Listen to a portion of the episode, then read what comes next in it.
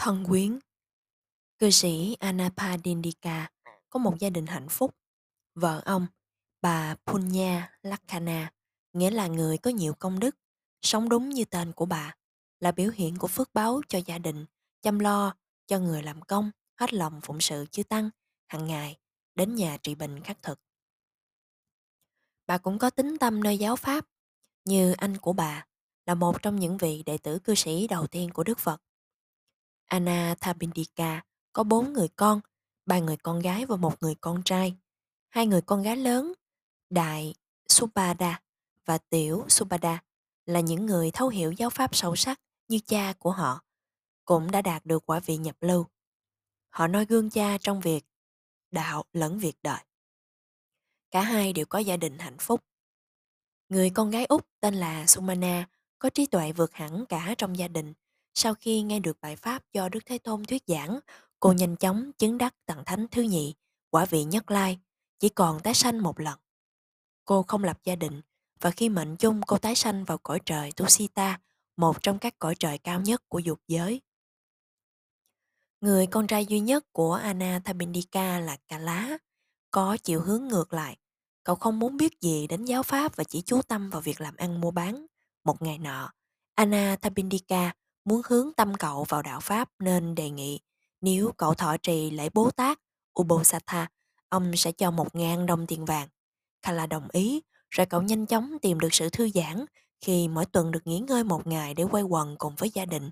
Vì vậy, việc nhịn ăn sau giờ ngọ trong ngày, Bố Tát không quá khó khăn cho cậu hành trì. Rồi người cha lại yêu cầu việc thứ hai và cho cậu thêm một ngàn đồng tiền vàng nếu như cậu chịu đến tỉnh xá và học thuộc lòng một bài kệ trước mặt Đức Thế Tôn. Kala vui vẻ đồng ý. Chuyện này đã thay đổi cuộc đời của cậu. Mỗi lần Kala muốn học thuộc lòng một bài kệ, Đức Phật làm cho cậu không hiểu được ý nghĩa, khiến cậu phải toàn tâm chú ý lắng nghe nhiều lần. Trong khi đang chú tâm cố gắng hiểu nghĩa, bỗng nhiên cậu khởi lên niềm cảm hứng và kính ngưỡng thâm sâu vào giáo pháp. Cậu chứng đắc quả vị nhập lưu ngay trong lúc ấy.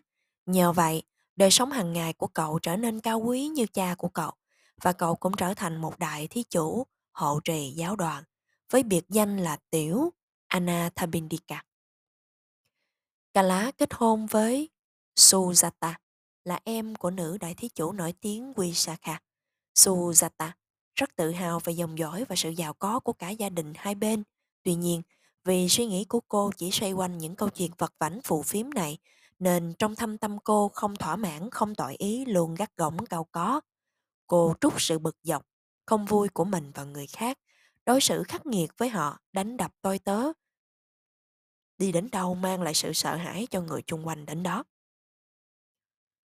Cô không cư xử được cả với cha mẹ chồng và chồng mình đúng mực theo khuôn phép xã hội Ấn Độ thời bấy giờ. Một ngày nọ, Đức Phật được Anna Thabindika mời đến nhà trai tăng. Thọ thực xong, Đức Thế Tôn bắt đầu giảng pháp thì nghe tiếng la hét náo động như hàng tôm hàng cá vang từ trong phòng. Ngài ngừng lại và hỏi vì sao. Anna Thabindika bạch rằng cô con dâu đang la mắng người trong nhà. Ông nói thêm cô là người phụ nữ đanh đá không lễ phép chồng và cha chồng, không cúng dường, không có niềm tin vào đạo giáo và luôn gây chuyện xung đột trong gia đình. Đức Phật cho gọi Sujita đến gặp Ngài. Khi cô đến, Đức Phật hỏi cô có muốn trở thành loại vợ nào trong bảy loại vợ này. Cô không hiểu ý nghĩa và xin Ngài giải thích thêm. Bậc giác ngộ giảng cho cô nghe về bảy loại vợ qua bài kể sau. Sân hận và tàn nhẫn, khinh chê chồng của mình, tà ý với người khác tìm cách hại mạng chồng, sát nhân, loại vợ ấy. Chồng tạo dựng của cải bằng hành nghề công nghiệp hay thương nghiệp nông nghiệp, vợ cấp của cho mình, kẻ trộm, loại vợ ấy. Tham ăn và lời biến, khắc nghiệt và hung ác, nói thô độc dữ dằn, đàn áp bắt nạt chồng, bạo chúa, loại vợ ấy. Luôn tự mẫn giúp đỡ, chăm sóc, lo cho chồng, như mẹ chăm cho con, giữ gìn tài sản chồng, mẹ hiền, loại vợ ấy. Tôn vinh quý trọng chồng, như em gái kính anh, cung kinh và nhu, nhu thuận, phục vụ chồng như ý, em gái, loại vợ ấy. Hoan hỷ thấy dáng chồng, như bạn vui đón bạn, được giáo dục tốt lành, giới hạnh và chung thủy, bạn hiền, loại vợ ấy.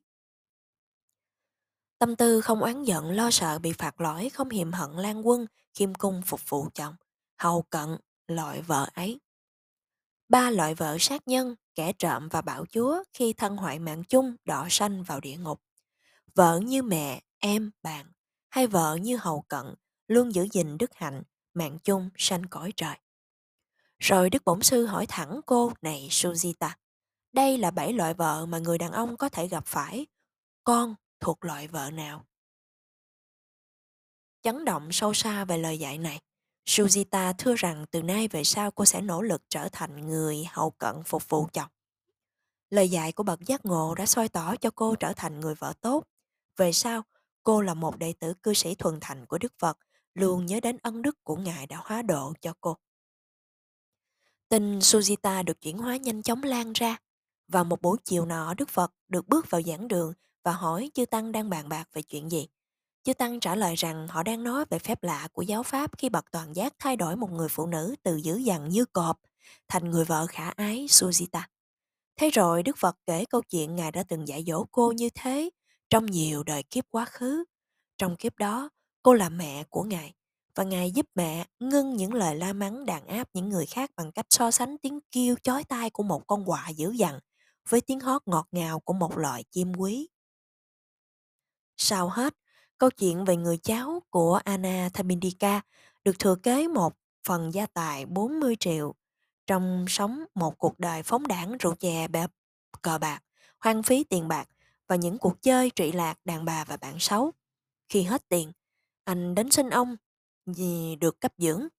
Anna Thabindika cho người cháu 1.000 đồng tiền vàng và khuyên dùng số tiền ấy để gây dựng thương nghiệp.